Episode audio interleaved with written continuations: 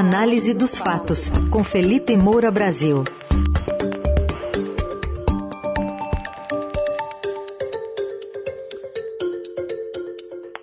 Hoje em análise o grande problema brasileiro, que não é o desemprego, não é a inflação, eh, não é o desmatamento, não é nada disso, é o sistema eleitoral eletrônico. Oi, Felipe, bom dia. Salve, salve, Raizen, equipe da Eldorado FM, melhores ouvintes, sempre um prazer falar com vocês e ouvir a ironia fina desse nosso grande apresentador. Bom, obrigado. Vamos lá para falar desse encontro do presidente Bolsonaro com embaixadores aí de vários países. Ele uh, colocou ali dúvidas não comprovadas, nenhuma delas, sobre o sistema eleitoral brasileiro. O blog Estadão Verifica publicou já uma reportagem ponto por ponto, é, rebatendo, desmentindo, mas vamos ouvir para você comentar também nesse contexto o que disse o presidente do Tribunal Superior Eleitoral, ministro Luiz Edson Fachin, que reafirmou a integridade do sistema eleitoral, mesmo sem citar diretamente o nome do presidente, fez críticas a declarações dele em reunião com embaixadores e essa fala de Faquim foi num evento de combate à desinformação promovido pela OAB do Paraná. A gente ouve agora um trecho. É um inaceitável negacionismo eleitoral por parte de uma personalidade pública importante dentro de um país democrático. E é muito grave a acusação de fraude, a acusação de má fé a uma instituição, mais uma vez, sem apresentar prova alguma. As entidades representativas, como a OAB e a própria sociedade civil, além da justiça eleitoral, em meu modo de ver, precisam fazer a sua parte na garantia de que a democracia seja preservada. Esse tipo de desinformação, como aquelas que hoje foram veiculadas nesta capital do Distrito Federal onde me encontro, se isto assim prosseguir, somente pode interessar a quem não interessa provas e fatos. A sua análise, Felipe.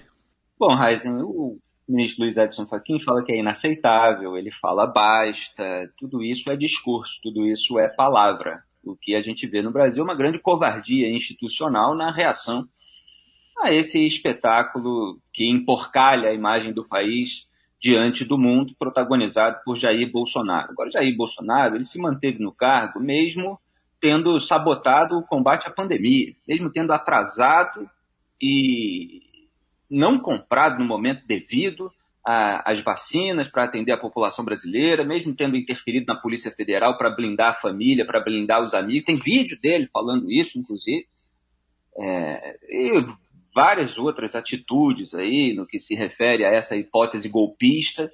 Então não vai ser agora, diante desse evento, no qual ele tratou os embaixadores estrangeiros como tiozões do WhatsApp, que é, vai acontecer é, uma reação institucional que gere é, uma saída dele do poder ou algum tipo de punição para esse nível exacerbado de irresponsabilidade. As instituições estão contando é, com que o eleitorado brasileiro é, expurgue Jair Bolsonaro da cadeira de presidente da República. Ele pintou o Brasil como o bananão, do qual falava o grande cronista saudoso Ivan Lessa, é, que morreu aos 77 anos e só chamava o Brasil de bananão, uma referência às repúblicas da banana, da América Central, é, a própria fruta também, a, a, aquele gesto obsceno, uma mistura de tudo isso que dá uma ideia aqui desse quadro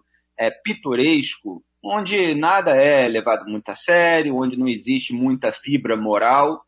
É, ele se autoexilou em Londres em 1978, abandonando, cansado é, é, dessa covardia brasileira. Né? Só voltou uma vez depois, em 2006, a convite de uma revista.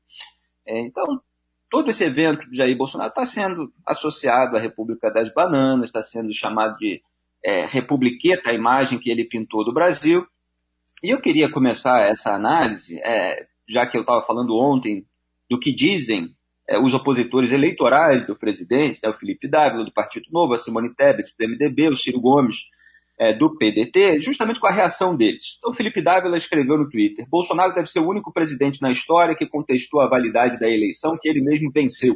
e continua insistindo em desacreditar o sistema que já o elegeu seis vezes, seus familiares outras 13 vezes. Ironicamente, hoje ele diz não querer instabilidade no país. Eu já falei várias vezes isso aqui, pois é, foram 19 eleições vencidas pela família Bolsonaro. A família Bolsonaro ela perdeu uma única eleição que todo mundo sabia que ia perder.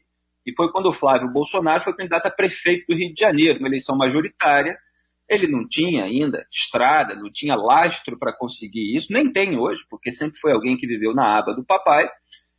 E você tinha candidatos mais fortes, que já tinham ali uma estrada é, no, na administração, nas questões públicas é, do, do Rio de Janeiro. Ele até desmaiou num debate, aí a Jandira Fegali, comunista, tentou socorrer, aí Jair Bolsonaro disse que é, que ela tirasse a mão do filho dele, foi aquela confusão toda. Foi a única vez em que a família Bolsonaro perdeu.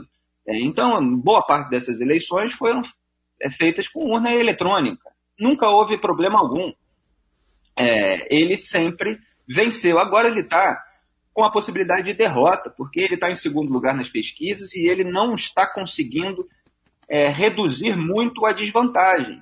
E todo esse espetáculo que ele protagonizou ontem foi um espetáculo derrotista. Foi de quem está preparando o discurso de derrota e o comportamento que ele pode ter, que é perigoso, porque aí insufla as suas massas de manobra, os seus fanáticos, contra as instituições, é, de uma maneira disposta a não aceitar o resultado eleitoral. E a gente viu, como já falou muitas vezes aqui, o que aconteceu nos Estados Unidos com a invasão do Capitólio. Cinco pessoas acabaram morrendo.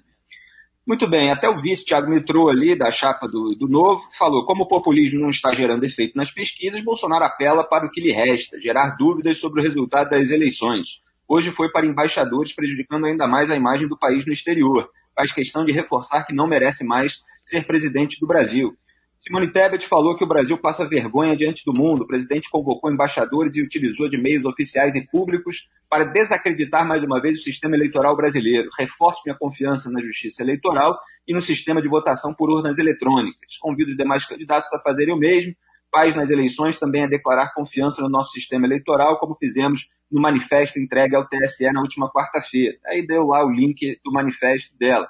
O Ciro Gomes, aparentemente, passou a defender o impeachment ele foi ali o mais incisivo nessa reação. Escreveu, depois do horrendo espetáculo promovido hoje por Bolsonaro, não pode mais ser presidente de uma das maiores democracias do mundo, ou o Brasil não pode mais se dizer integrante do grupo de países democráticos. Nunca, em toda a história moderna, o presidente de um importante país democrático convocou o corpo diplomático para proferir ameaças contra a democracia e desfilar mentiras tentando atingir o poder judiciário e o sistema eleitoral. Bolsonaro cometeu vários crimes de responsabilidade e temos que buscar instrumentos legais para retirá-lo do cargo. Sei que se trata de uma tarefa delicada porque temos uma figura como Arthur Lira na presidência da Câmara, a quem caberia dar andamento a um pedido de impeachment. Não há mais paciência política nem armadura institucional capazes de suportar tamanho abuso, muito menos complacência de se interpretar a organização clara e deliberada de golpe como arroubos retóricos ou desatinos de um presidente desqualificado. É, tá correto o Ciro Gomes, é, é, nessa última parte aqui que eu estou falando, porque sempre se passou um pano é, como se tudo fosse força de expressão e o Bolsonaro não é o único é, a ter usado esse tipo de recurso. Né? Houve muitas declarações é, petistas também que foram aliviadas, ah, isso é força de expressão, tá? José Dirceu dizia, vamos derrotar, vamos é, fazer apanhar nas urnas e nas, nas ruas, Dirceu e Vadir Damus também já falaram é, sinalizaram ali uma intenção de, de fechamento, de, de, é, de, se refazer o Supremo Tribunal Federal. Tudo isso se esquece também do outro lado. Mas o Jair Bolsonaro é mais aloprado. Ele está com a caneta na mão, ele está com a máquina pública, ele está com o poder, ele está sentindo, né, como se diz nas redes sociais, como os próprios bolsonaristas gostam de dizer, quando alguém é, é, reage às baboseiras dele, fala sentiu e tal. Jair Bolsonaro ele, ele foi assim a, a marca, a ilustração é, desse sentido. Agora, em relação ao Arthur Lira, presidente da Câmara, é bom a gente lembrar que o Jair Bolsonaro não foi alvo de um processo de impeachment, pelo menos, que se debatesse a possibilidade de afastá-lo do cargo, porque existe um orçamento secreto revelado pelo Estadão. O orçamento secreto, como eu publiquei é, no Twitter ontem à noite, compra a transigência do Congresso com o golpismo do Bolsonaro parlamentares querem pegar ali 50 milhões de reais, como recebeu o Marcos Duval e acabou admitindo para um jornal, depois teve que se fazer é, de sonso, dizendo que foi mal entendido, ouviu muito ali do Rodrigo Pacheco, presidente do Senado. Eles querem pegar ali 50 milhões, 100 milhões, 150 milhões, 180 milhões para levar para o seu reduto eleitoral para ser reeleito. E aí eles aprovam PEC Kamikaze, né, do desespero, eles é, adiam a CPI do MEC, depois de tudo que a gente viu acontecer, e eles não dão andamento a qualquer atitude que seja contrária a esse comportamento do Jair Bolsonaro. É, as alegações que ele dá é, são alegações de militância que dispara propaganda pelo WhatsApp para gente completamente é, sem armadura intelectual, para dizer aqui o mínimo, com muita generosidade, é quem se deixa enganar. Não tem nada ali que se sustente minimamente. É, é, tudo isso já foi devidamente e tecnicamente refutado é, pelo Tribunal Superior Eleitoral. E aí o Bolsonaro ele posa assim como uma criança animada. Ah, o Tribunal Superior Eleitoral não aceita as sugestões das forças militares, e eu sou chefe, então não aceita as nossas coisas. É, é um negócio tão ridículo, porque quando o, as forças militares, aí, as forças armadas, né, é, fizeram ali é, aquilo que foi chamado de questionamentos, eu falei aqui na coluna, não eram questionamentos, eram acusações. Acusações com conceitos errados eles bagunçaram os conceitos, e aí foi a equipe técnica do TSE e explicou: olha, você está chamando isso, disso, e isso aqui não é isso, isso é aquilo e tal, não sei o que.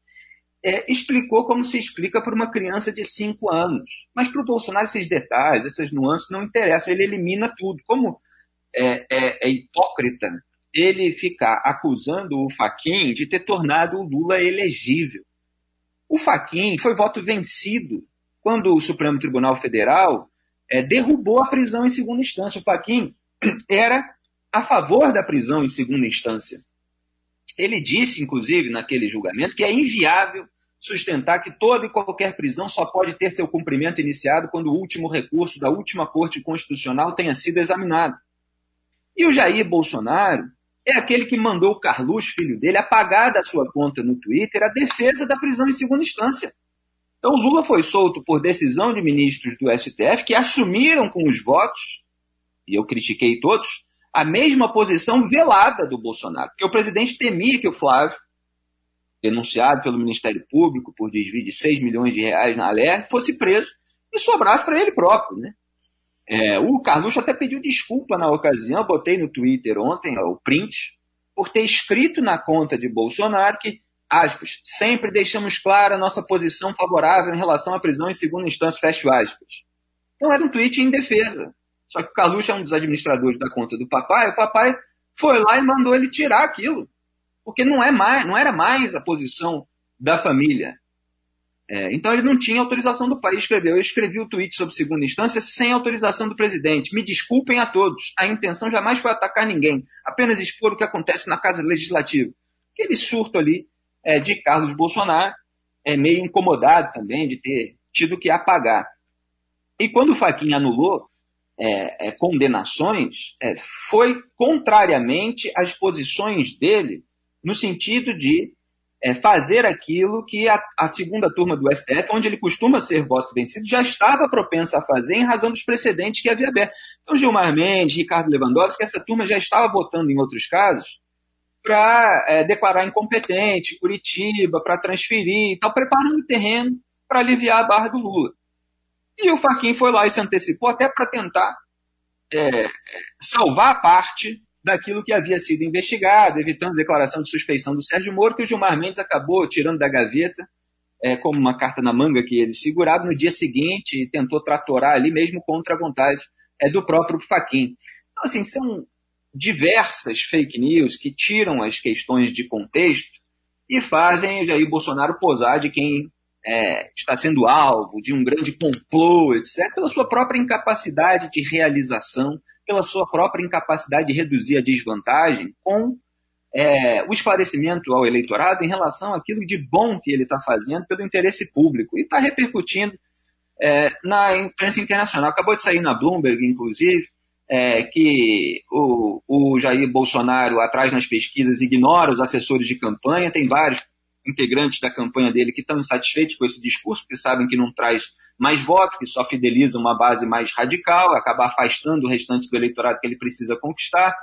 É, você teve também no, no, New York Times dois diplomatas que assistiram a, a esse evento do Bolsonaro com embaixadores, dizendo ao jornal que os embaixadores ficaram abalados com aquele espetáculo. É, é, então, só serviu para ver ali uma um possível envolvimento dos militares com essa questão das urnas, quer dizer, é uma possibilidade é, de um tumulto golpista. Até o Abraham Weintraub, ex-ministro da Educação, que perdeu o espaço para o Centrão e começou a se revoltar muito tardiamente com o governo, falou assim numa live o que foi essa reunião com os embaixadores. Para mim foi um ensaio do discurso da derrota. Fiquei chocado com o tom, com a forma, com a substância. É, e e é por aí. Jair Bolsonaro passou todos os recibos do desespero que ele está sentindo com uma iminente derrota contra a qual ele não consegue ter recurso é, para mudar esse quadro que se avizinha. É, é, ele emporcalhou a imagem do Brasil diante do mundo, chegando a um cúmulo, mas é, no, as nossas instituições são muito complacentes ainda com esse comportamento. Muito bem, este Felipe Moura Brasil, hoje com direito à dramatização, porque foi uma tamanha bizarrice que teve que ser feita uma dramatização aqui. Uh, analisando aqui esse encontro de Jair Bolsonaro com embaixadores estrangeiros. Já já a coluna vai estar no nosso site radioadorado.com.br e também nas plataformas de áudio. Felipe, obrigado. Até amanhã. Grande abraço, Raizen, equipe, melhores ouvintes. Até amanhã. Tchau.